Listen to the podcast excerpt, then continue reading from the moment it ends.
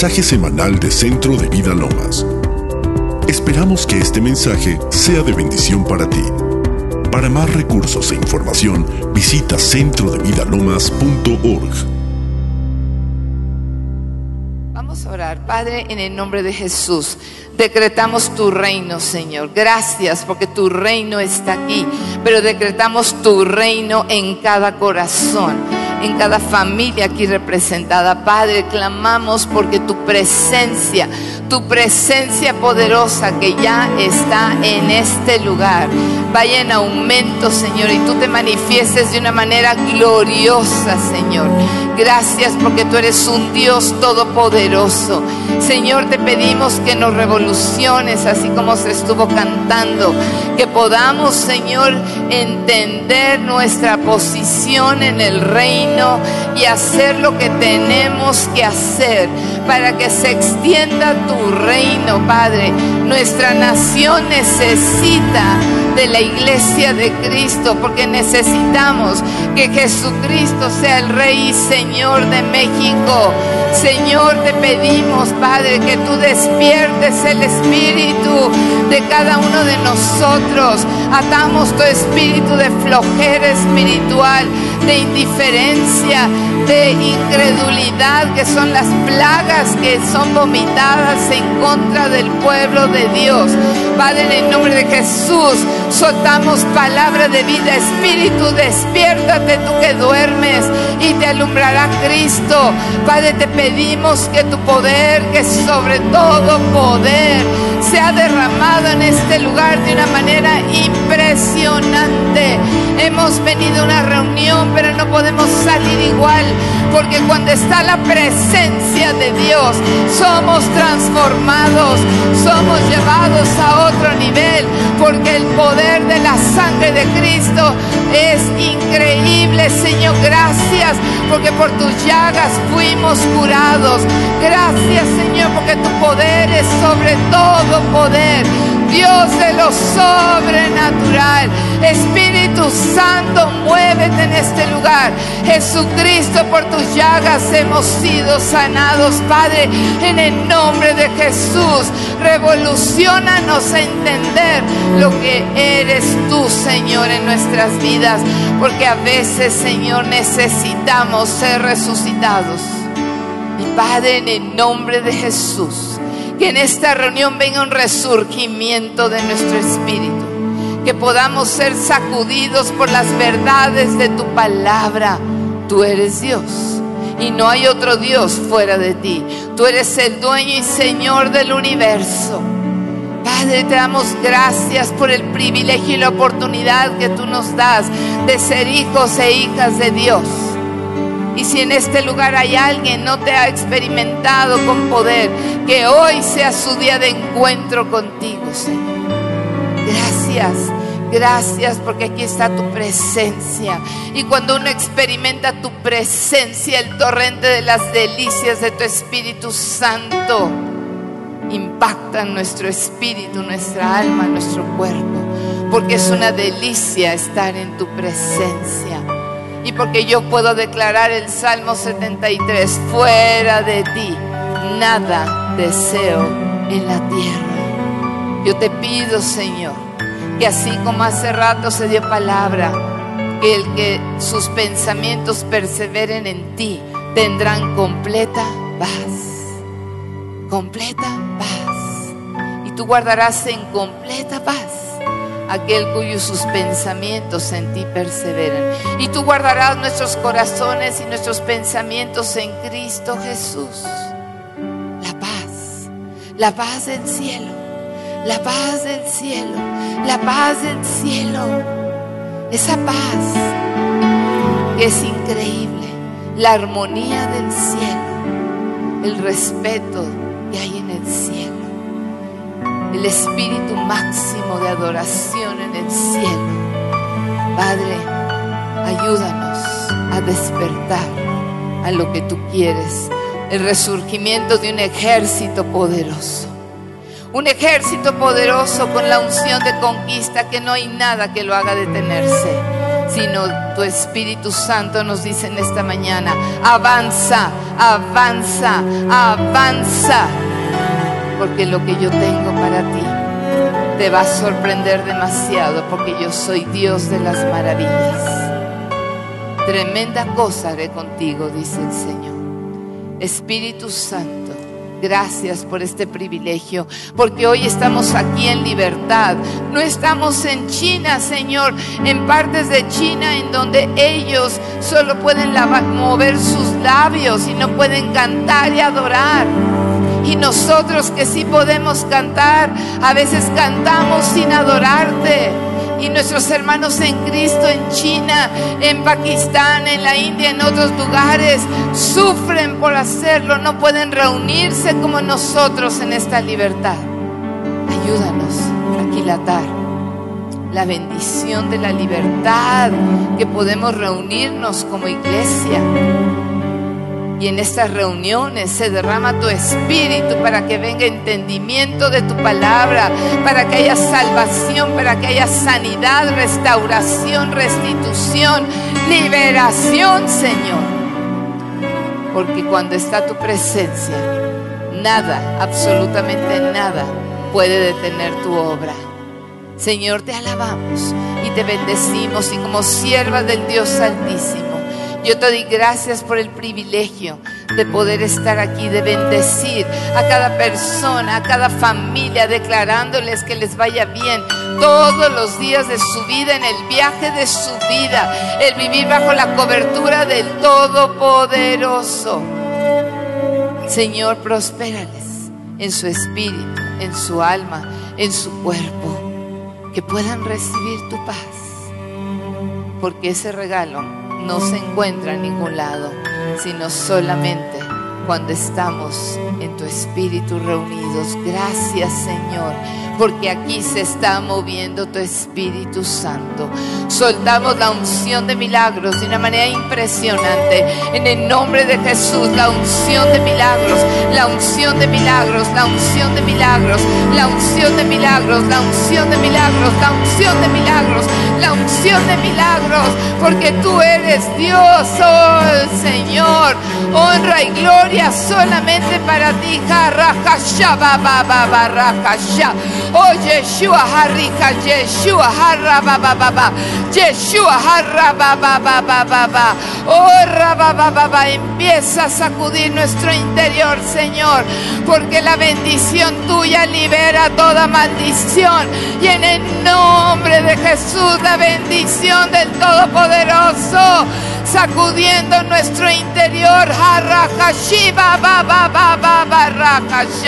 Oh Espíritu de Dios, Espíritu de Dios, queremos más Espíritu de Dios más el vino nuevo para hacer odres nuevos.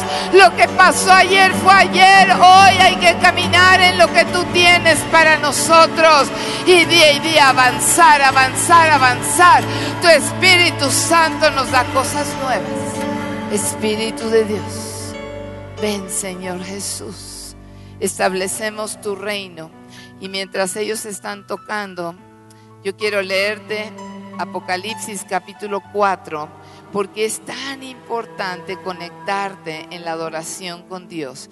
Y dice la palabra de Dios en Apocalipsis 4, me encanta la Biblia, me encanta el poder de Dios en su palabra, cómo se hace vida. Y dice la palabra de Dios que el apóstol Juan dice, después de esto, mire, él donde estaba, en Patmos, la isla de Patmos, cerca de Italia, y vi que había una puerta abierta en el cielo yo sé que hoy hay una puerta abierta aquí. La primera voz que oí era como de una trompeta que hablando conmigo dijo, sube acá y yo te mostraré las cosas que sucederán después de estas. Al instante, estando yo en el Espíritu, y cada vez que ustedes vean en la Biblia, Espíritu con mayúscula, habla del Espíritu de Dios, Dios mismo. Cuando es en minúsculo, habla de nuestro Espíritu vi un trono establecido en el cielo y en el trono uno sentado. La apariencia del que estaba sentado era semejante a una piedra de jaspe y de cornalina Y alrededor del trono había un arco iris semejante en su apariencia a la esmeralda. Apocalipsis 4:4. Alrededor del trono había 24 tronos. Y en los tronos vi sentados a 24 ancianos, vestidos de ropas blancas, con coronas de oro en sus cabezas. Del trono salían relámpagos, truenos y voces delante del trono ardían siete lámparas de fuego, porque son los siete espíritus de Dios. Por eso el siete es el número de Dios, perfección. También delante del trono había como un mar de vidrio semejante al cristal. Y junto al trono y alrededor del trono había cuatro seres vivientes, llenos de ojos por delante y por detrás el primer ser viviente era semejante a un león. El segundo era semejante a un becerro. El tercero tenía rostro como de hombre. Y el cuarto era semejante a un águila volando. Los cuatro seres vivientes tenían cada uno seis alas y alrededor y por dentro estaban llenos de ojos. Y día y noche sin cesar decían, Santo, Santo, Santo es el Señor, Dios Todopoderoso, el que era, el que es y el que ha de venir.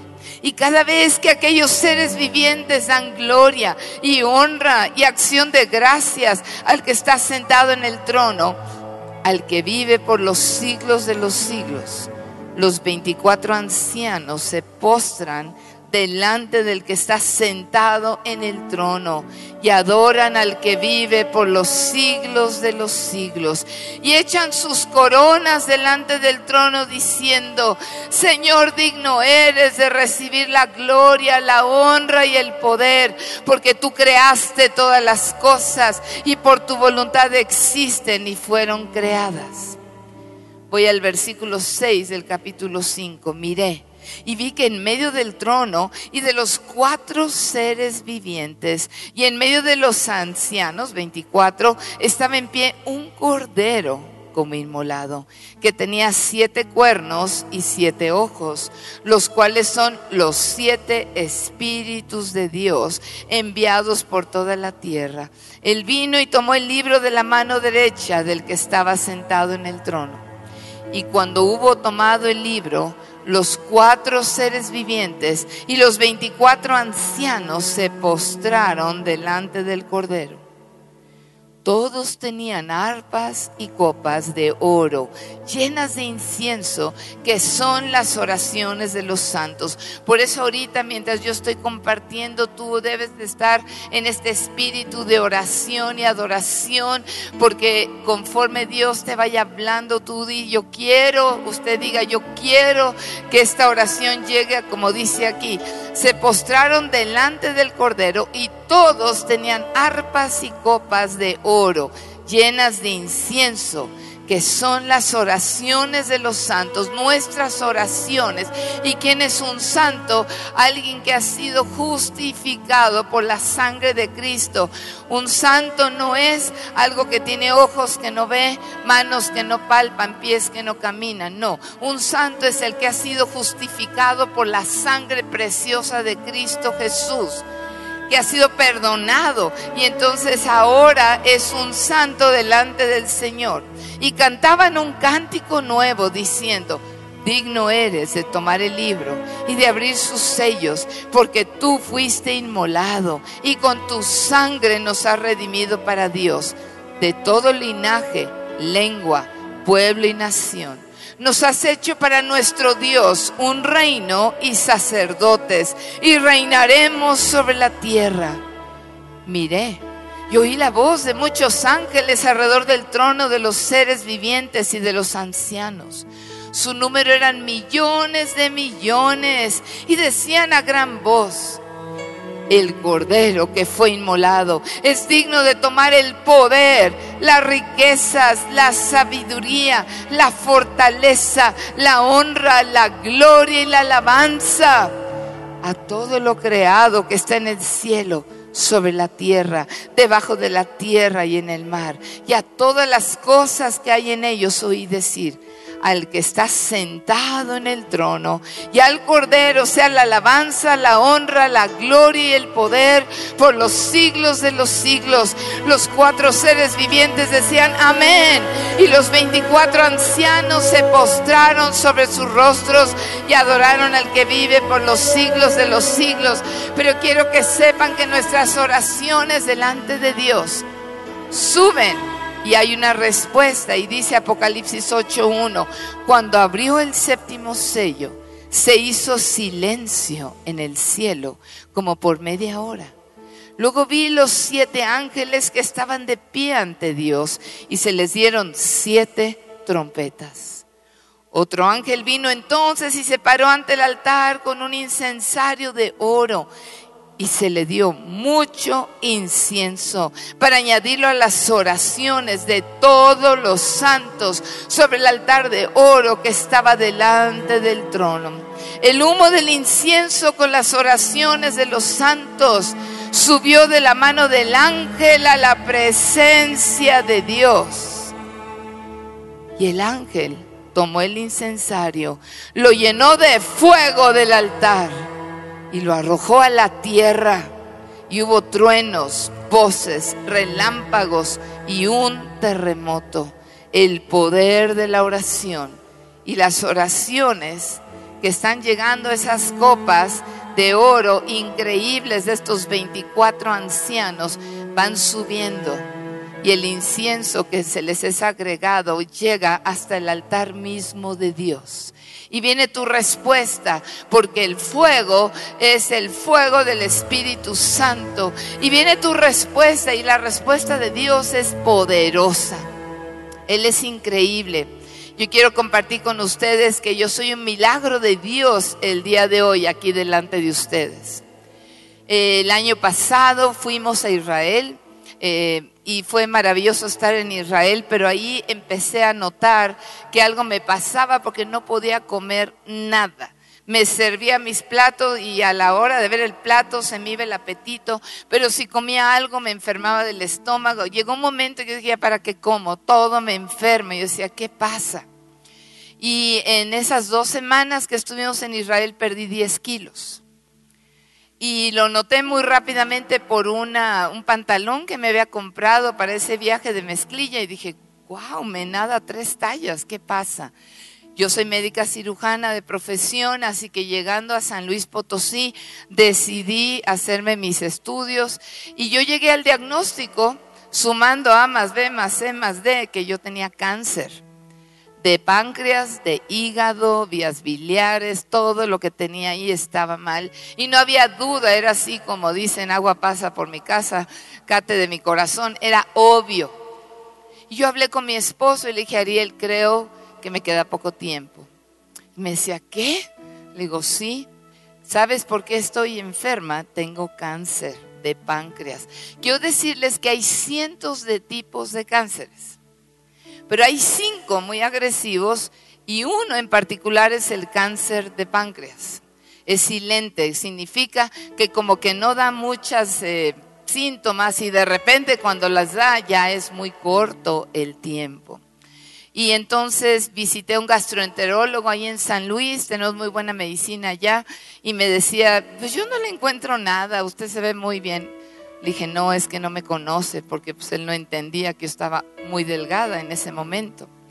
Entonces me dice, pero yo creo, usted me dice que es cáncer. Le dije, claro, tengo toda la sintomatología.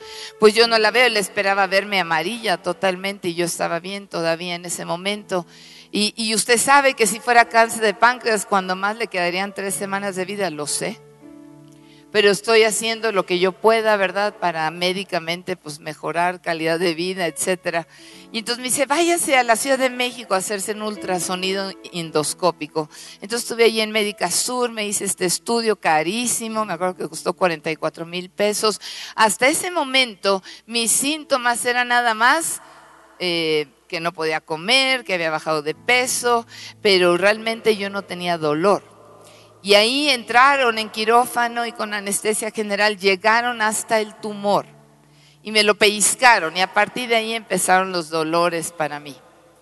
Empezó a tener mucho dolor y pues le hablaron a mi esposo y le dijeron, ¿sabe qué? Su esposa está por irse ya, le queda muy poco tiempo, porque no nada más está ahí el cáncer, está en intestino delgado, ya las biopsias, los estudios mostraron que estaba en pulmones, en ganglios, intestino delgado, hígado y páncreas. Dijo, ya le queda muy poco tiempo y además, después de todo lo que hicimos, es totalmente inoperable. Prepárese. Entonces él fue a verme, yo estaba ahí ya en recuperación, me dice, doctora, ya hablé con su familia. Ah, bueno, pues yo todavía media borracha por la anestesia. Cuando reacciono, le dije a Ariel, oye, ¿qué te dijeron? Y me dijo, bueno, este, pues que está difícil. Eh, Ariel, mi esposo, muy atento y tranquilo. Y le digo, no, dime qué te dijeron, que es inoperable. Está muy sombrío el pronóstico. Pero él y yo dijimos, pero nosotros somos hijos de Dios. Y le creemos a Dios, así que lo que Dios diga. Y yo dije, aquí hay dos caminos. O ya me voy al cielo, que no hay problema, o si me vas a dejar, Señor, déjame bien. Tuve una cirugía mayor el 23 de mayo, me quitaron dos metros de intestino, la mitad del páncreas, ganglios, bueno, habían visto una cirugía de caballo que si yo hubiera sabido los dolores que iba a tener, yo creo que me hubiera negado, pero bueno, ya me metieron y me operó el mejor cirujano de México, y después supe que era el mejor de todo México. Y fue unos dolores espantosos, muy, muy fuertes. Esa es una característica del, del, cáncer de páncreas. Y entonces el doctor me dice, pues usted ya sabe, solo hay quimioterapias y ya vemos irradiaciones, pero usted ya sabe, doctora. Sí, le dije, yo ya sé. Pero en mi interior yo decía, Señor, tú eres mi Dios. Y yo quiero darles el testimonio que desde el momento que yo misma me hice el diagnóstico, Dios me dio gozo, me dio paz interior, fortaleza y una fe inquebrantable.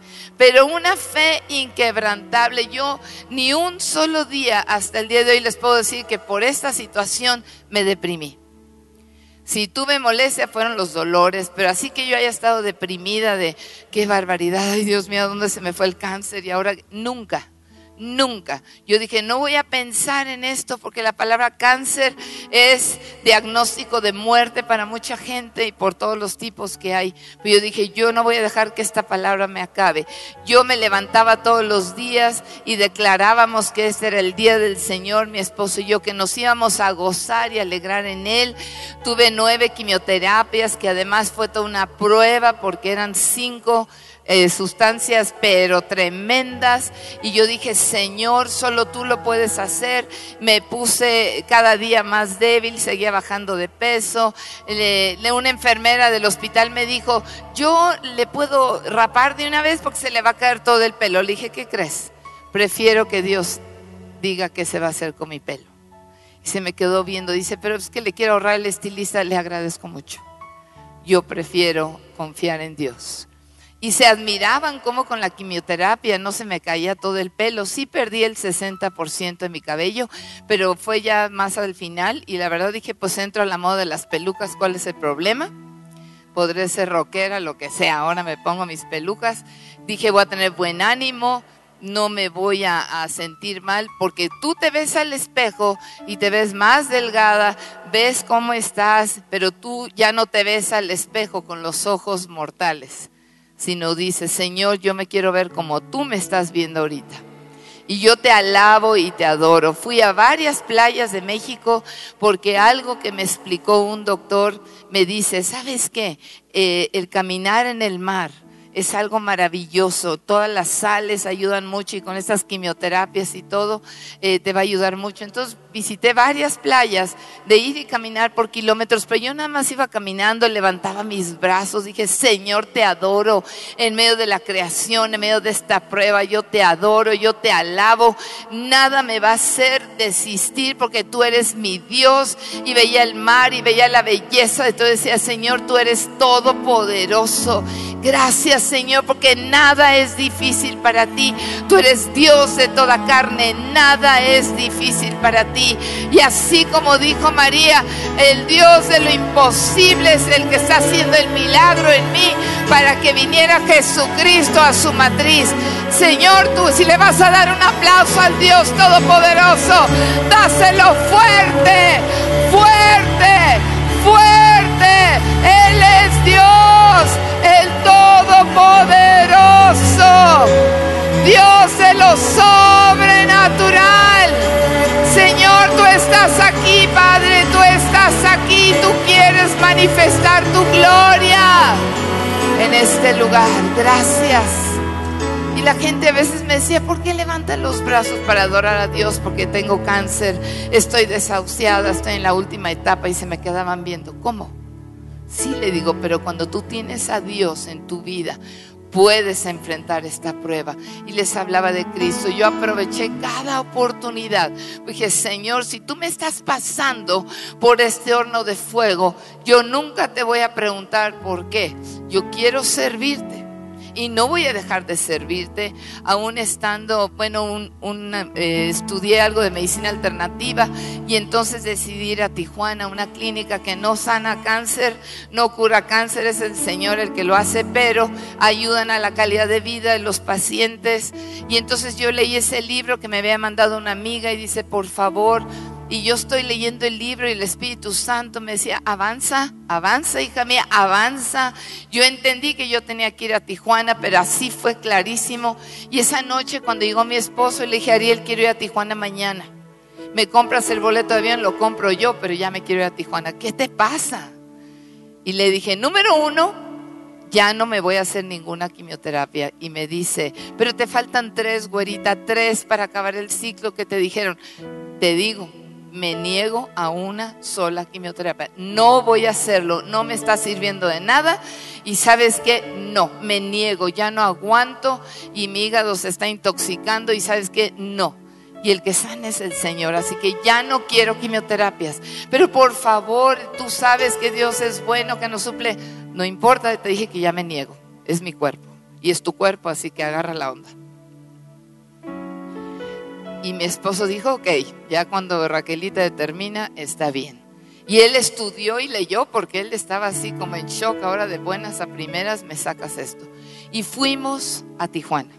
En Tijuana tuve la oportunidad de predicar en dos congregaciones. Imagínense en el hospital con los sueros, tendida ahí. Les decía, tengo que ir a predicar, me quitaban los sueros, iba a la iglesia y regresaba al hospital. Porque yo decía, Nada puede detener a los hijos de Dios. Nada, porque Dios es Dios. Y bueno, pues eh, quiero platicarles que eh, seguimos orando y estando en Tijuana, eh, yo perdí todavía más peso, entonces me veían ya todos los huesitos, todos los huesitos. Y yo decía, ni quiero verme al espejo porque a lo mejor me deprimo, ahora sí nada más de verme y yo le dije a Ariel, me metían en unas cápsulas de 50 grados centígrados durante una hora. Tenía compañeros de mi piso que no aguantaban y de plano gritaban que ya no aguantaban. Una hora 50 grados centígrados porque tenían cierta teoría respecto a ese calor, pero lo importante es que te ponían un traje de plástico así sobre tu cuerpo y luego otro traje, así como astronauta, ¿verdad? Y me metían a la cápsula. Pero cuando yo me lo quitaba, sudaba y yo decía, Dios me voy a desaparecer. Me dijeron, le faltan todavía tres sesiones. Dije, Señor, dame fortaleza. Pero uno de esos días yo le dije a Ariel, ¿sabes qué? Mi espíritu y mi alma están fuertes, pero mi cuerpo está muy débil. Y sabes que ya, ya, yo creo que ya. Y algo interesante es que estuvimos en una dieta vegana 100%. Pero mi esposo un día me dijo, mira, yo no estoy enfermo y a mí ya me salen brócolis por las orejas, por los ojos, lechugas, yo ya estoy harto. Me dice, perdóname, yo tengo que ir a comer birria aquí enfrente. Porque ahí enfrente del hospital vendía y pues ni modo. Y como ahí teníamos una oveja nuestra que se fue a vivir a Tijuana, pues nos quería mucho. Ahí estaba y se, oye, ¿nos das permiso de llevártelo? Llévenselo. Llévenselo para que se despeje también. Pero pues yo seguía bajando de peso. Entonces esa noche le dije, Ariel, ponme una en la pantalla de televisión que había en la habitación, ponme pura música de adoración. Pero yo creo que ya estoy casi, casi a punto de entregar todo. Ya estoy muy débil. Y entonces el Señor me dio una visión. Estaba yo bien dormida. Y entre dos y tres de la mañana me dijo el Señor, mira hija, y entonces yo despierto y pocas veces me ha pasado así con esta claridad, pero no había duda. Y yo estoy con una cámara de video y veo un, lugar donde hay mucha gente. Y le pregunto a la gente, ¿qué están haciendo? ¿Qué están celebrando? Nadie me contestaba. Y avanzaba otro poquito y les decía, y yo seguía viendo mucha gente, pero bien vestida, como muy contenta. Y yo decía, perdón, ¿qué están celebrando? Ah, un matrimonio. Pero no me decían más y seguía yo preguntando y no me contestaba la gente. Yo decía, pues ¿de qué se trata? Y avanzo al, a otro grupo y les digo, perdón, ¿de quién es la celebración o de qué es? Ah, dice, es el aniversario de los 50 años de matrimonio de Ariel y Raquel. Dije, ok, Señor, voy a echarle ganas otra vez. Voy a echarle ganas.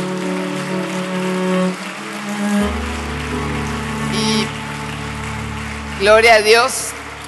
El año pasado, en noviembre, el 25 de noviembre, es nuestro aniversario, yo estaba desahuciada totalmente. Nos organizaron una fiesta de aniversario, no teníamos ni dinero para hacer algo tan grande, pero la iglesia se unió, nuestros amigos, pastores, fue precioso. Y al otro día me fui al hospital. Pero este año ya cumplimos 41 años, hace una semana, y yo me siento perfecta, pero no está ahí el final de la historia porque pues ya seguía con el diagnóstico y entonces en febrero hubo una campaña, o digo, perdón, un congreso de avivamiento con los pastores Juan José y Lucero Aguilar, que son nuestros consuegros, y estuvimos ahí y estuvo el pastor John Arnott de Canadá, de Toronto, y platicando con él, este, nos dijo que eh, al siguiente día, el domingo, iba a estar aquí. Entonces Ariel me dijo, pues podemos encargar la reunión y pues vámonos a Centro Vida Lomas. Y entonces aquí estuvimos y él estuvo compartiendo, el Espíritu Santo se estaba moviendo. Y yo en mi interior decía, Señor, pues yo vengo por mi milagro. Y entonces eh, de repente dijo el pastor John Arnott, dice, pasen aquí al frente todos los que tienen problemas de ojos o de oídos. Y empezó a orar por todos, pero nunca mencionó a pacientes con cáncer. Pero yo dije, Señor, yo estoy aquí el Espíritu Santo está aquí, así que yo sé que tú tienes algo para mí. Y mi esposo se me acerca y empieza a orar por toda mi región abdominal, me pone las manos en los pulmones, porque eso, pues él decía tus pulmones, tus pulmones, pero él se sorprendía de la energía y de la fuerza que yo tenía. Y empezó a orar y de repente me tocó el Espíritu Santo y caí como regla. Estaba aquí Vicky, ella se puso, estaba al frente, ella se unió para orar y otra persona, otro varón que estaba atrás. Yo caí como regla, ni siquiera doblada porque dice mi esposo que caí así recta y me desconecté. Fue tremendo el toque de Dios.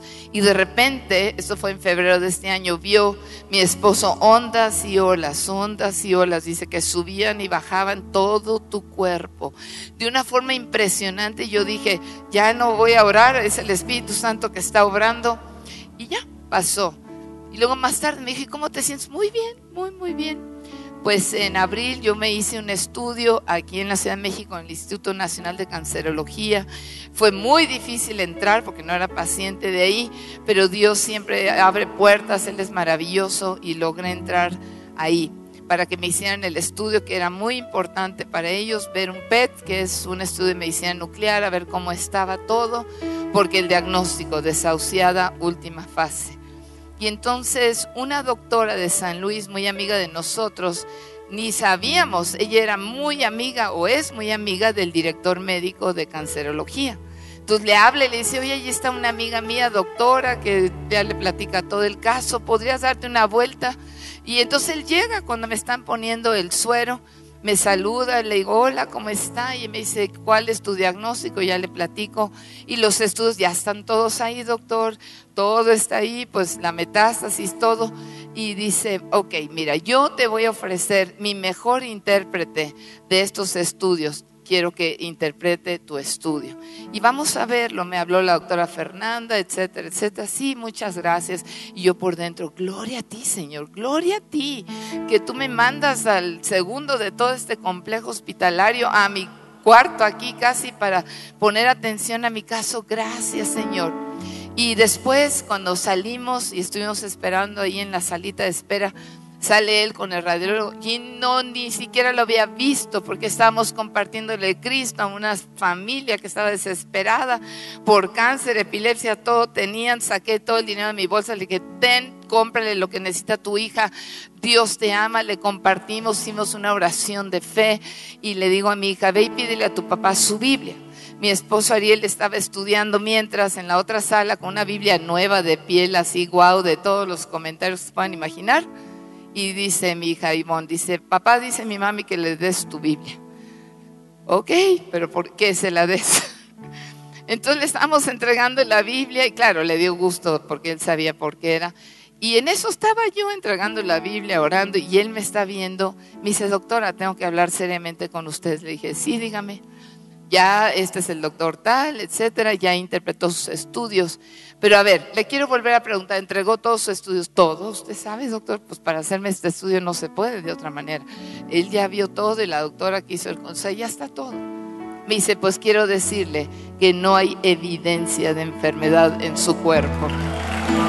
Así que la gloria, la gloria, la gloria, la gloria, la gloria, la gloria, la gloria, la gloria, la gloria, la gloria de Dios es todopoderoso. La gloria de Dios es todopoderoso. Él es real. Él vive y tiene todo el poder. Jesucristo es el mismo hoy, ayer y por los siglos. Él es el mismo Dios. Él es el que decide todas las cosas. Y yo le había dicho, si me quedo, señores, para anunciar tus proezas no moriré, sino viviré para anunciar las proezas del Señor. Y es lo que estoy haciendo, amados. Él está aquí. El mismo Señor. Él está aquí. Nada hay difícil para el Señor. Y de veras se cansan de decirme, mi mamá murió de cáncer de páncreas, mi abuela, mi hermana, mi tía, mi esposo, por todos lados. ¿cómo es que usted no murió? Le digo, Dios decide. Pero ¿sabes qué? Nunca perdí mi fe, porque yo dije, aquí o en el cielo, soy tu hija, Señor. Entonces yo quiero alimentar tu fe. Yo quiero decirte que la fe tiene que ser inquebrantable. Y que tú digas, Señor, no hay nada. Y ahorita les leí Apocalipsis porque yo, hubo oración en toda esta nación para esta sierva. Aquí hubo oración con los pastores Gabriel Lourdes, nos unimos en oración los unos por los otros. Hubo oración en otros países y movieron el cielo, porque lo que los médicos no entienden, Dios sí lo entiende. Y Él es Dios. Amén. Pues yo quiero platicar con ustedes que es muy importante mantenerse firmes como hijos de Dios. Si tú estás aquí por primera vez y nunca has estado en una reunión con como esta, y a lo mejor nunca has conocido a Dios en una forma cercana, porque a veces nos hablan de Dios, pero una cosa es que nos hablen de Dios y otra cosa es que conozcamos a Dios. Y todos hemos pecado, todos hemos pecado. Y dice la palabra de Dios, de tal manera amó Dios al mundo que ha dado a su Hijo unigénito, para que todo aquel que en Él cree, no se pierda, mas tenga vida eterna. Amados, nuestra vida no termina aquí. Nosotros seremos llevados a otra dimensión, a la eternidad.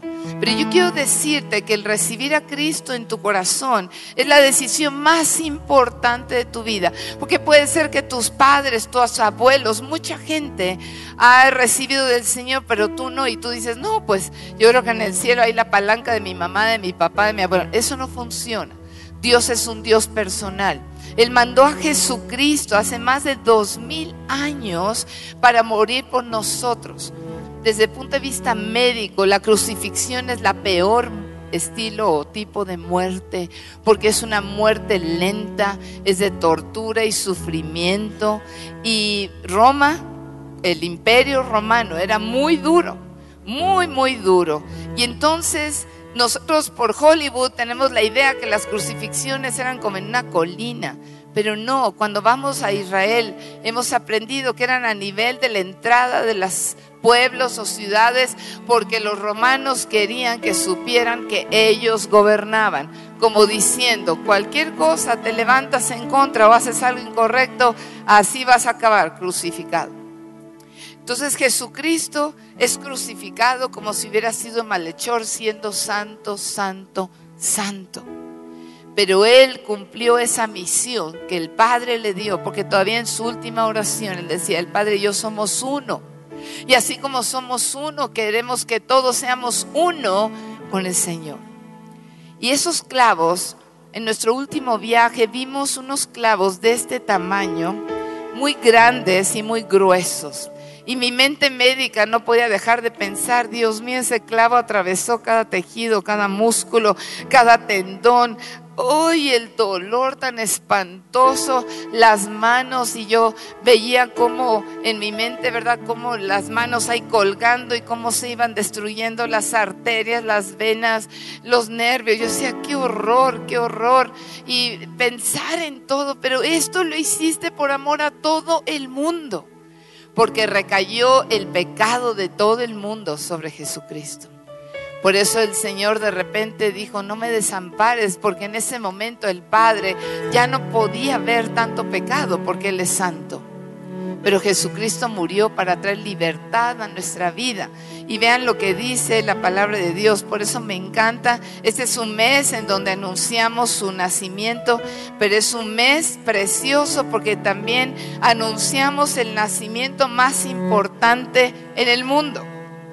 No era un nacimiento, eh, ¿cómo decirles? El origen de Dios no fue ese. Jesucristo no nació de María en ese momento. Él ya existía desde la creación y lo vemos claramente desde Génesis. Entonces, pero Dios Padre lo manda para que se encarne en María. No fue fruto de un espermatozoide y un óvulo. Y aunque María ya estaba desposada, yo la admiro muchísimo porque eh, nos dicen en Israel que ellos calculan que era una joven de 16 a 18 años. Pero en Israel una mujer que salía embarazada o perdía su virginidad así, la lapidaban. Y ella ya estaba desposada. Y ahora imagínense que el día de hoy venga un joven y ah, con su novia y le diga estoy embarazada por el Espíritu Santo. Sí, como no. ¿De dónde? Entonces imagínense el impacto que María tiene, pero ella dice, nada hay imposible para Dios. Era una mujer de un corazón impresionante, conectado al corazón de Dios. Entonces ese nacimiento partió la historia en dos, antes de Cristo y después de Cristo. Pero Jesús muere en esa cruz para que nosotros dejemos la condición de ser criaturas y nos convirtamos en hijos e hijas de Dios. Así que alguien hoy pueda decir, yo realmente no soy hijo ni hija de Dios. Hoy puede ser tu día en donde tú hagas esa oración y tú digas, Señor, te entrego todo mi ser, mi espíritu, alma y cuerpo. Porque quiero decirles que lo más importante en la vida es tener inteligencia espiritual. Necesitamos desarrollar la inteligencia espiritual. Pero hay gente que tiene el espíritu dormido, medio muerto, indiferente, enojado con Dios. Pero cuando nosotros, todos tenemos espíritu, pero cuando nosotros conectamos nuestro espíritu con el dador de la vida, porque Dios mismo sopló vida sobre nosotros y nos colocó en la matriz de nuestra madre para poderlo adorar, para poderlo servir, para poder estar en conexión con Él toda la vida y en la eternidad. Eso es el convertirnos en hijos de Dios. Y la inteligencia espiritual la adquirimos, número uno, al entregar toda nuestra vida al Señor, al estar leyendo su palabra, que es palabra de vida y de poder de resurrección, el orar juntos, el congregarnos, aprender, todo eso nos va dando inteligencia espiritual. Y la palabra de Dios es muy clara. Vamos a Efesios 1 rápidamente porque habla de este tema en varias ocasiones, pero hay mucha gente que dice, no, la inteligencia emocional, la inteligencia física, arriba de todo eso está la inteligencia espiritual. Y dice Efesios 1, voy a leer del 3 en adelante, dice, bendito sea el Dios y Padre de nuestro Señor Jesucristo, que nos bendijo con toda, repite conmigo, con toda, bendición espiritual en los lugares celestiales en Cristo, según nos escogió en Él antes de la fundación del mundo, para que fuéramos santos y sin mancha delante de Él. Por su amor nos predestinó para ser adoptados hijos suyos. El amor de Dios la expresión, la declaración de amor más grande de Dios al mundo es haber enviado a su Hijo Jesucristo para ser adoptados hijos suyos por medio de Jesucristo según el puro afecto de su voluntad, para alabanza de la gloria de su gracia, con la cual nos hizo aceptos en el amado, escrito con mayúscula, en el Padre. En Él tenemos redención por su sangre, el perdón de pecados según las riquezas de su gracia, que hizo sobreabundar para con nosotros en toda sabiduría e inteligencia. Él nos dio a conocer, dile al que está junto a ti, Dios te quiere hacer aún más inteligente y más sabio. Dile, recibe de Dios en esta mañana más inteligencia, más sabiduría, pero es del cielo, es otro tipo de sabiduría e inteligencia nos dio a conocer, versículo 9, el misterio de su voluntad, según su beneplácito, el cual se había propuesto en sí mismo de reunir todas las cosas en Cristo en el cumplimiento de los tiempos establecidos, así las que están en los cielos como las que están en la tierra. En Él asimismo tuvimos herencia habiendo sido predestinados conforme al propósito del que hace todas las cosas según el designio de su voluntad, a fin de que seamos para alabanza de su gloria. Tú estás creado para hacer alabanza para la gloria de Dios en esta tierra, no para estar bautizados en el limón llenos de amargura, rencores, resentimientos, sino ser bautizados en el poder del Espíritu Santo para alabanza. No es posible que digamos que tenemos el Espíritu Santo en nuestra vida y estamos peleados entre nosotros. No se hablan los esposos, no se hablan los padres con los hijos, los hijos con los padres. Eso no es posible. Estando en Nogales, Sonora, estaba yo compartiendo una palabra acerca del poder de nuestra boca. Y al final se me acercó una mujer y me dijo, fíjate que yo tengo, pastora, año y medio que mi hija adolescente de 14 años y yo, ella no me habla. Es más, llega de la escuela, se encierra en su recámara, yo le tengo que tocar, le llevo la comida, me abre la puerta, la avienta, pero no me habla. Y le dije, ¿qué pasa? ¿Qué te ha dicho tu hija? Me dice que me odia. Ay, le dije, no es muy común que una hija o un hijo le diga a su mamá que la odia. Tiene que haber algo más de fondo. A ver, delante de Dios, tú no has ofendido, humillado a tu hija en una manera. Pues sí, un día nos peleamos y yo también le dije cosas. Ok, pero tú eres la adulta. Tú eres la mamá. Y al haberle dicho eso a tu hija, la lastimaste tremendo. Lo cierto es que al otro día yo le dije, tráete a tu esposo, a tus hijos si quieren, y vamos a hacer un lavamiento de pies. Quiero platicarles que esto es un secreto que yo he encontrado tan claro en la Biblia, el humillarnos y lavarnos los pies los unos por los otros en la familia, algo tremendo. Entonces yo le dije, ¿tú estás dispuesta a pedirle perdón a tu hija? Estoy dispuesta. Entonces llegaron y eran ya casi las diez y media de la noche y había llegado sus palanganas, su jabón, sus toallas y le dije muchas gracias, les quiero platicar. Yo le pedí a su mamá que viniera, vamos a hacer un lavamiento de pies porque tu mami, y me dirigí al adolescente, quiere hablar contigo. Pero yo quiero que tú le escuches y al final tú me digas si la perdonas o no.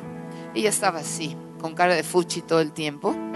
La mamá le empezó a lavar los pies, le pidió perdón, la bendijo desde el momento que estuvo en su vientre. Yo la había estado preparando, soltó palabras sobre ella, hija, perdóname, pero no podemos vivir así si el Espíritu Santo está en nuestra casa, se está yendo, por favor. Y ella le, le dice a su hija tantas cosas tan bonitas. Ahí estaba su esposa y estamos llorando. Dice, bueno, ahora yo quisiera lavarle los pies a mi hijo de 18 años. Y el hijo le dice, no mamá, te lo prohíbo. Ay, caray. Tú no me vas a lavar los pies a mí. Dije, ay Dios mío, otro espíritu rebelde.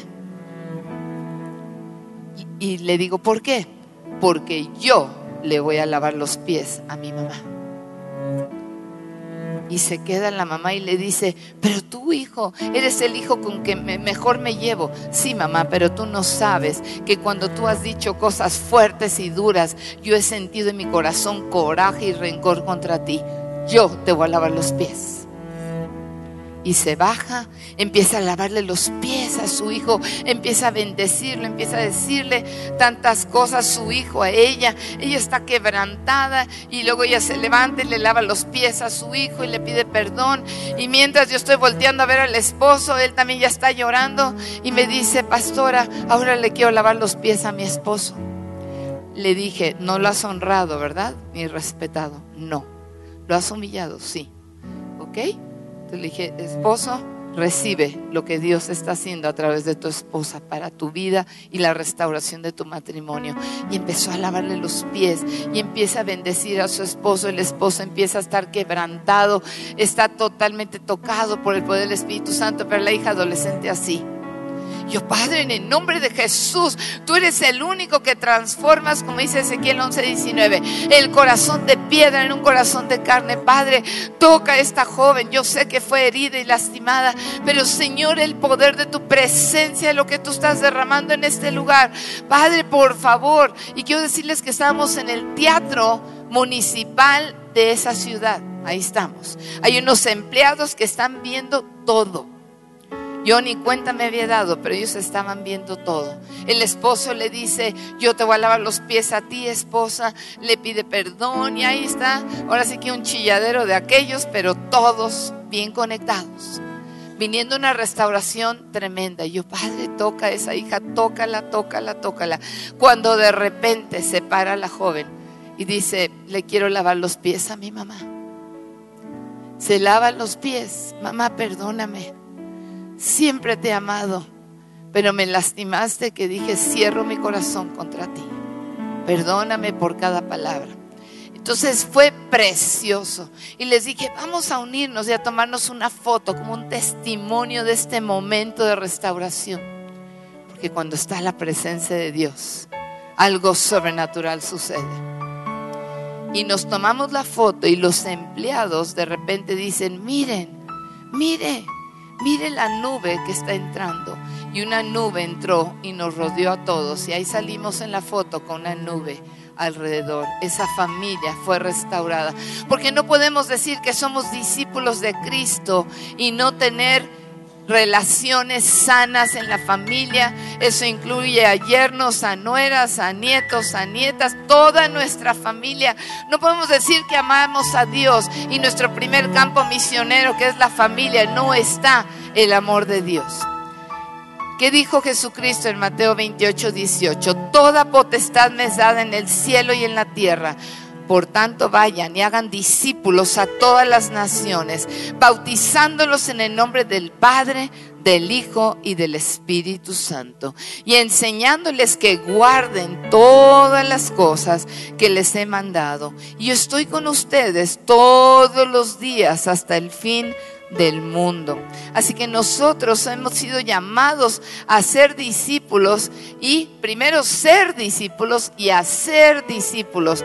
Y quiero mencionarles nueve cosas que son importantes en un discípulo de Cristo. Número uno, entrega. Tu entrega es que Dios es todo para ti. Es una entrega total al Señor Jesucristo que dio todo por nosotros. El discípulo siempre busca alentar a las personas. No las destruye, no, qué barbaridad tú todavía con él. No, hombre, olvídalo. No, alienta, tiene paciencia. El discípulo tiene espíritu de servicio. Es un gozo dar y servir. Cuando nosotros vamos a la cárcel más grande de San Luis Potosí, que voy la semana que entra, y llevamos regalos para las mujeres internas, para los hombres, el dar esos regalos, nosotros somos los bendecidos. Y unas lloran y otras dicen gracias. Y yo les pido a todas las personas que pongan un versículo y un mensaje. Le digo, esto está personalizado para ti. Y saben que es precioso lo que veía hace rato en sus anuncios, dar cobijas, comida, ropa.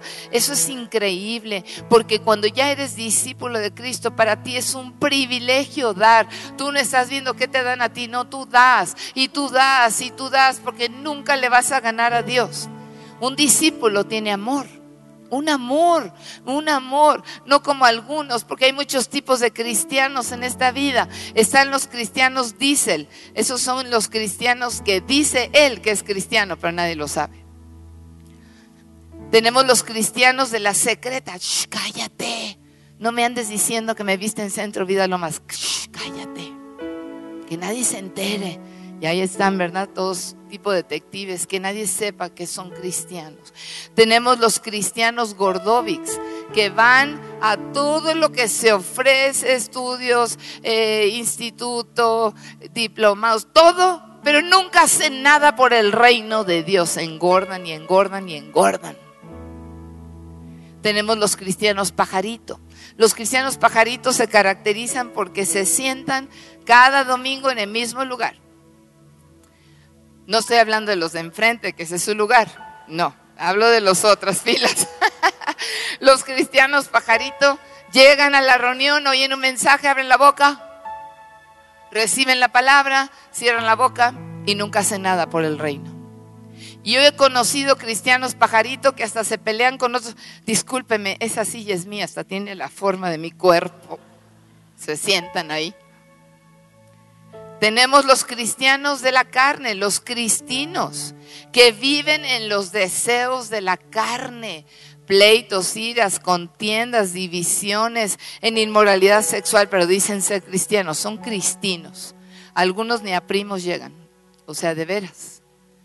Porque el que es hijo de Dios y discípulo de Jesús, refleja a Jesús, emana el amor de Jesucristo. No hay nadie que no puedas amar y a veces han llegado conmigo, es que yo quisiera ahorcar en el amor de Cristo a Felipe González, no lo soporto. Pues en el amor de Cristo lo querrás ahorcar, pero eso no es amor.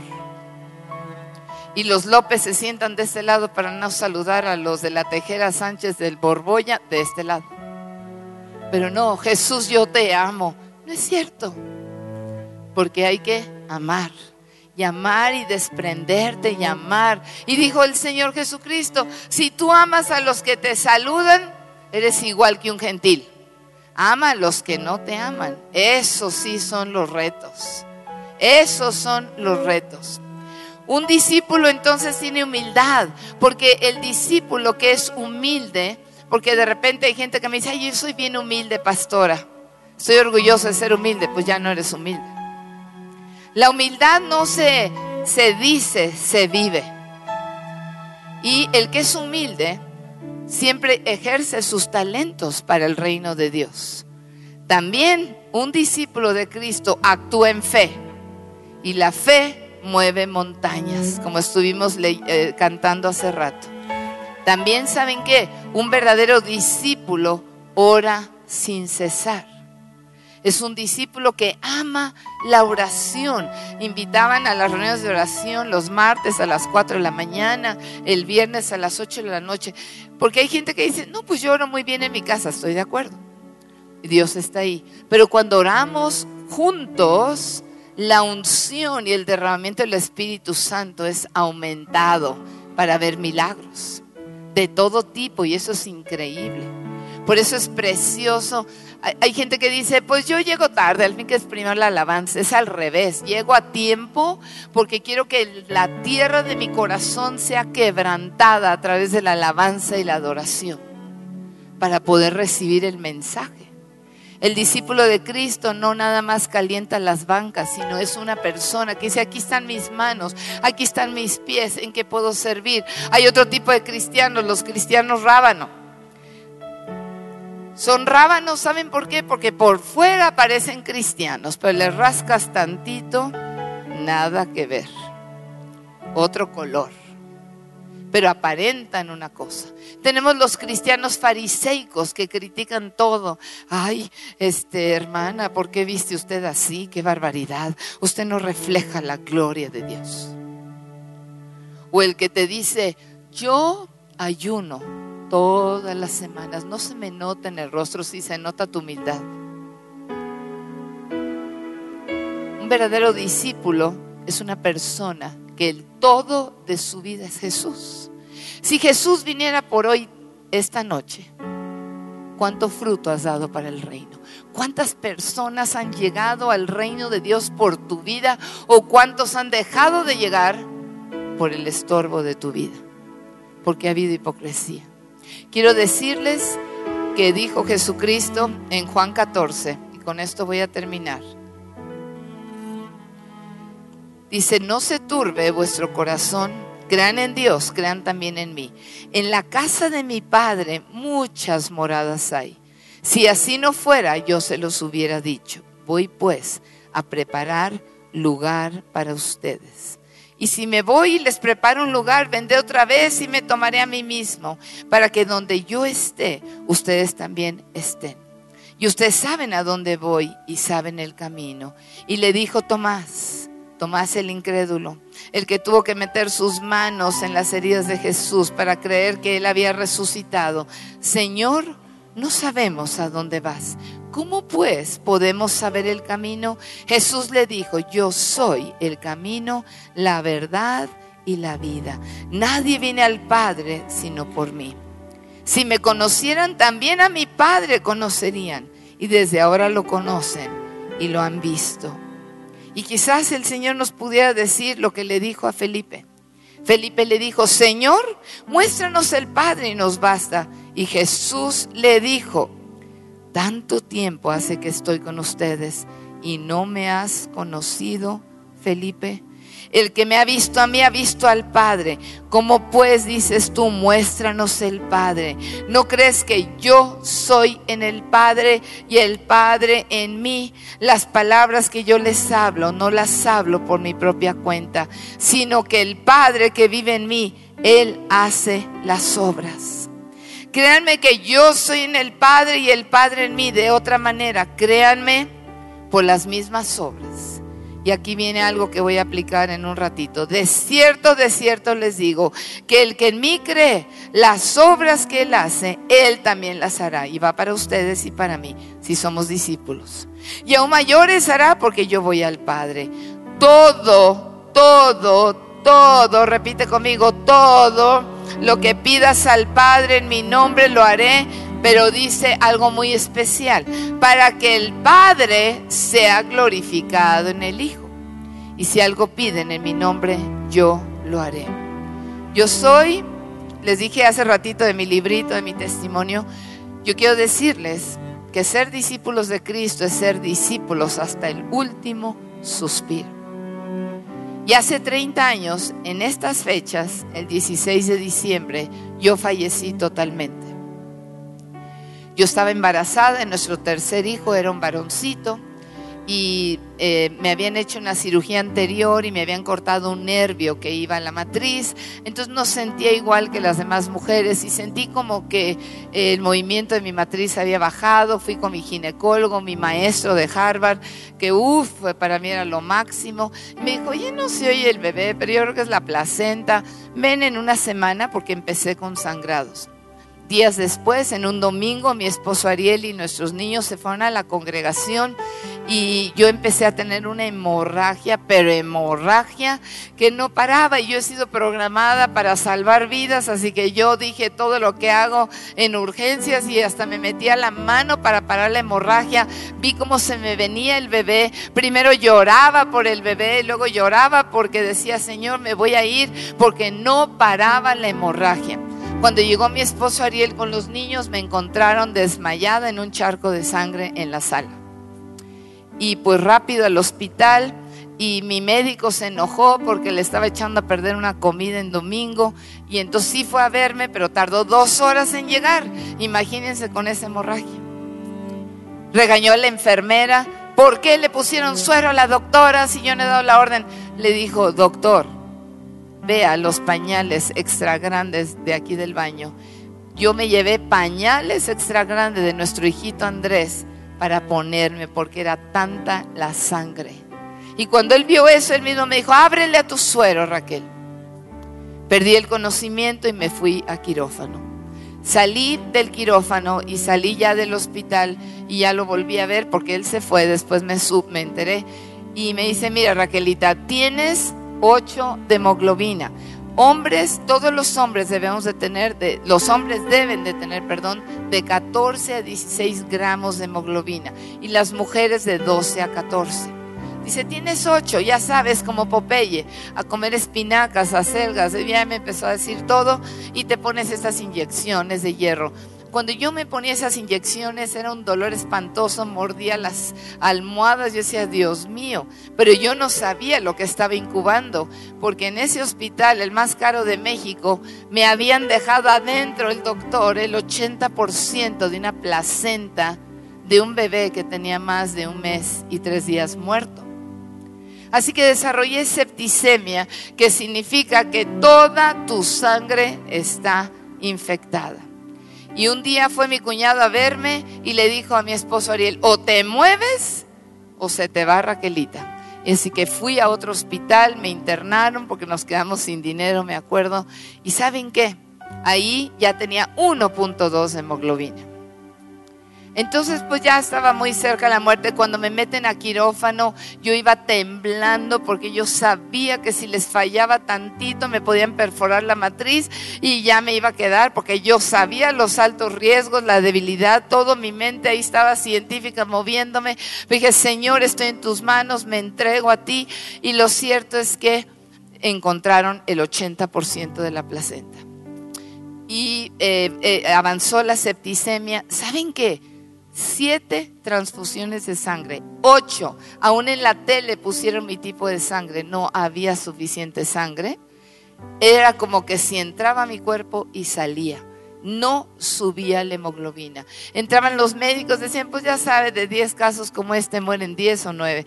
Yo nada más oía muerte, muerte, muerte y tenía yo una compañera ahí en el hospital que ella me peinaba y se me caía el cabello, pero impresionante.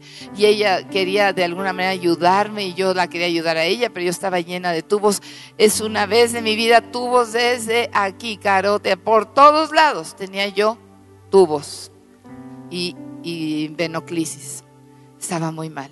Entonces yo platiqué con mi esposo le dije, esposo, yo creo que ya me voy. Y él me decía, no, no me digas eso, güerita, sí, yo creo que ya me voy. ¿Y qué creen? Yo dije, pues se va a casar si me muero, pero que no me vaya a meter una araña peluda ahí con mis hijos. Entonces dije, le voy a decir con quién, hasta le di sugerencias con quién se podía casar. Yo muy buena onda, ¿verdad? Y mi esposo Ariel me decía, no me estés diciendo nada de eso. Pero yo quiero decirte que lo que la palabra de Dios dice es verdad. Hay un más allá. La eternidad es real. Y cuando yo fallecí totalmente el 16 de diciembre de hace 30 años, me taparon con la sábana, las enfermeras, todos los que cabían de mi caso, que era negligencia médica a un médico. ¿Y saben qué? Ya no había vida. Pero al mismo tiempo yo ya estaba en otra dimensión. No tengas miedo a morir si tú eres hijo o hija de Dios. No tengas miedo. Porque es una transición de paz. Entré a un túnel muy oscuro y al salir del túnel vi todo el video de mi vida. Amados y amadas de Dios, todo lo bueno, todo lo malo, todo lo que tú has hecho, todo está registrado. Todo. Yo estoy segura que habrá gente que diga, yo no quiero que pasen mi video. Pero saben que yo no sé si se llama Dios y video, pero ahí está el video. Y de ahí fue llevada por los ángeles. Es una velocidad impresionante porque la eternidad no tiene tiempo. Y saben que me tocó oír los gritos los gritos de tormento de los hombres y mujeres que negaron al Señor, que nunca le hicieron caso, porque no pusieron atención a la inteligencia espiritual. Fue impresionante. Y llego al cielo, hay un libro de la vida, dice en Apocalipsis, hay un libro de la vida en donde anotan tu nombre. El día que tú te conviertes en hijo, hija de Dios, pero eso no es todo, permanece hasta el fin. Y entonces en ese video yo vi cuando estaba en el vientre de mi madre. Vi que mis padres no sabían qué género era, cómo oraron por el bebé y cómo dijeron, consagramos este bebé para ti, para tu servicio. Pero yo en la prepa me tocó una desilusión muy fuerte con un líder y yo no quería saber nada. Yo decía, ni me voy a casar con un pastor, ni con un misionero, casi casi decía, guácala porque mi corazón quedó muy dañado, no soportaba la hipocresía. Entonces, persona que me decía yo voy a ser pastor o quiero ser misionero, córtalas. Muy fea.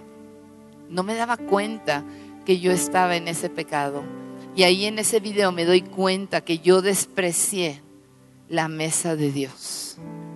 Dije, ay Señor. Y empecé a llorar y a gemir, Padre, perdóname. Perdóname, Señor. Perdóname. Ahora entiendo que el diablo quería robar un manto muy fuerte que había sobre mi vida. Y el diablo lo había logrado hasta ese momento. Dios me tuvo que llevar a la muerte física para que yo entendiera. Yo no sabía que yo sin querer había sido soberbia ante Dios. Dije, perdóname Señor. Quiero decirles que yo trabajaba en la congregación donde estábamos. Era activa en el reino pero mi corazón no estaba donde tenía que estar. Dije, Señor, perdóname. ¿Me perdonas si tú me regresas a la tierra con mi esposo? Y le dije en ese orden. Y nuestros hijos, yo te prometo servir todos los días de mi vida. Y otra vez me pasó el video. Me sentí tan avergonzada. Pero quiero decirles que en el cielo es maravilloso. Todo brilla. Todo brilla. Todo es paz todo es armonía, todo es respeto. Por eso los hijos y las hijas de Dios tenemos que establecer en nuestra vida y en nuestras casas la cultura del reino de los cielos. Para ser esos discípulos poderosos en Dios.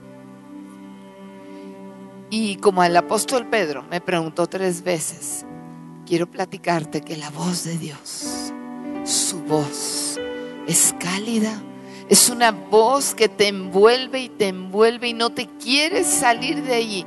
Tienes todo, todo, absolutamente toda la plenitud. Por eso leía eso de Efesios, porque Efesios dice claramente, y hasta que uno no entiende que Dios quiere que nosotros vivamos conforme a esa plenitud. Y dice la palabra de Dios en Efesios 1:23, la cual es su cuerpo, la plenitud de aquel que todo lo llena en todo. Y dice, juntamente con él, nos resucitó en el versículo 6 de capítulo 2 de Efesios y asimismo nos hizo sentar en los lugares celestiales con Cristo Jesús para mostrar en los siglos venideros las abundantes riquezas de su gracia en su bondad para con nosotros en Cristo Jesús, porque por gracia somos salvos por medio de la fe. Y esto no es de ustedes, pues es don de Dios, no por obras para que nadie se gloríe. Y aquí viene la calidad del discípulo, pues somos hechura suya, creados en Cristo Jesús para buenas obras, las cuales Dios preparó de antemano para que anduviésemos en ellas. Me faltó mencionar que los discípulos verdaderos tienen pasión una pasión por Dios porque asumen responsabilidades, van y dicen, aquí están mis manos, aquí están mis pies, tengo pasión por Jesús, en qué puedo servir, yo quiero que otros te conozcan, aquí estoy, tengo tiempo. Y aunque estemos ocupados buscamos tiempo porque hay pasión. Pero un verdadero discípulo tiene gozo porque adora a Dios con todo su ser. Hay que anunciar las buenas nuevas. el Señor me dijo, está bien Raquel, me habló por mi nombre, Raquel, Raquel, Raquel. Y entonces yo me llamo Raquel Elizabeth y mis papás me pusieron así, Raquel Ovejita Elizabeth consagrada a Dios. Yo no me podía escapar de mi llamado, pero Satanás me había robado. Y mi, mi Dios Todopoderoso tenía su mano así. Simplemente la volteó y me dijo, está bien Raquel. Y yo regresé a mi cama de hospital sentada. Se pueden imaginar la fotografía, el escenario, una mujer moribunda, delgadísima, sin cabello que se iba cayendo llena de sueros. Y yo regreso a mi cama 100% sana en un instante en un instante, 100% sana. Esa es la unción, ese es el poder de Dios, ese es el poder de Dios que es sobre todo poder, ese es su poder, su poder, el poder de la resurrección. Y es el poder que está aquí en esta hora para resucitar lo que pueda estar muerto en tu vida. Es el mismo poder. Las enfermeras corrían, iban con los médicos. Todo el mundo decía, ¿qué pasó? Resucitó este caso. Y yo les dije, ya me quiero ir a mi casa. No, no se puede, porque si algo está mal, demandan al hospital. Entonces estuve un día internada. Todos mis estudios de septicemia a 100% normal. Y a partir de ahí vino un parteaguas en la vida de mi esposo y la mía. Y Dios nos llamó al pastorado, Él con su carrera, yo con la mía, y a servirle con pasión. Es lo máximo en nuestra vida. No hay nada mejor que servir a Dios. En tu ámbito, donde tú estás, en donde Dios te ha puesto, pero que tú digas, Señor, aquí están estas almas, mira todo lo que te traje. Este, Señor, es que, ay, perdón, no, tenía tiempo, mis tíos eran pastores, este, yo tenía familia en el servicio a Dios, ay, este, me la pasaba viendo las telenovelas, no tenía tiempo para esto, perdón. No, ¿qué le vas a presentar al Señor el día que te presentes delante de Él? Cierra tus ojos, por favor. Y en esta hora yo quiero que tú te preguntes, ¿y yo cómo estoy? ¿Qué tipo de cristiana soy? ¿Cómo estoy? ¿Mi vida? ¿Qué perfume es delante del cielo? ¿Soy una persona que oro y muevo el cielo? ¿O soy una persona que nada más oro por orar? Porque tengo que orar. En vez de entender que la oración compasión es parte de tu interior y no puedes estar sin orar todo el día. Si hoy el Señor viniera por tu vida, ¿qué cuentas le entregarías? ¿Tu video estaría bien? ¿Triple X? ¿2X? ¿Cómo estaría tu video en cuanto a ser discípulos del Señor? Si aquí hay alguien que nunca ha recibido a Cristo en su corazón, hoy es día de salvación Jesucristo dijo que Él había venido a la tierra a anunciar buenas nuevas. Y él dijo, el Espíritu del Señor está sobre mí porque me ha ungido Jehová para enviar a predicar buenas nuevas a los pobres. No se refiere a los pobres de dinero, a los pobres espirituales. A vendar a los quebrantados de corazón. Esas heridas que hemos vivido, solo Jesucristo las sana y el poder del Espíritu Santo y la sangre de Cristo que tiene poder. A publicar libertad a los cautivos soy discípulo de Cristo y sigo atorado en la masturbación, en la pornografía, aún como mujeres. Estoy en el adulterio emocional. Estoy con problemas en mi vida. Tengo un carácter muy feo. Soy iracunda o tengo el carácter de la patada, como dicen.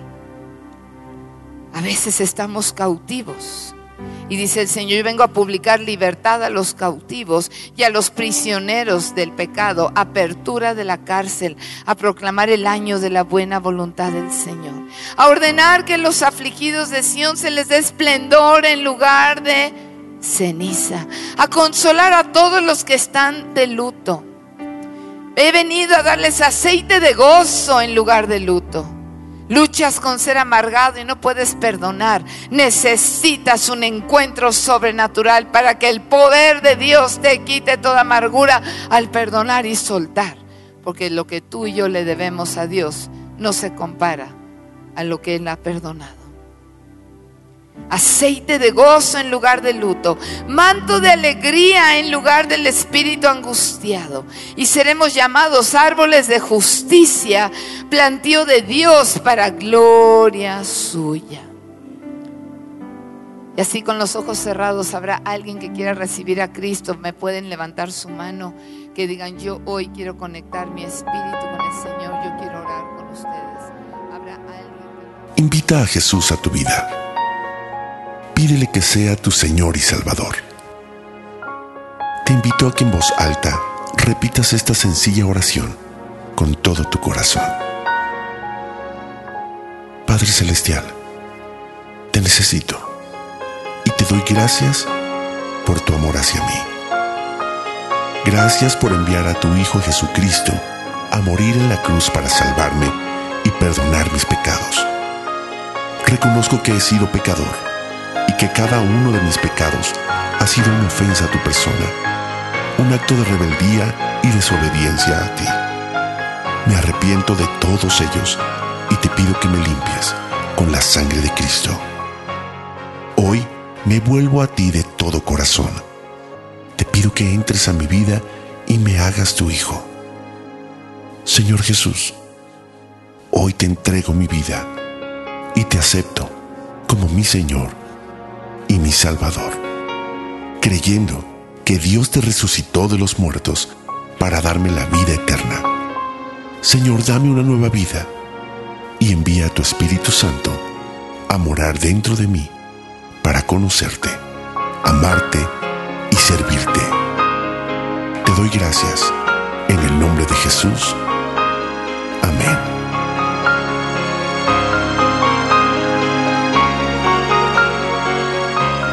Más información, te invitamos a visitar centrodevidalomas.org.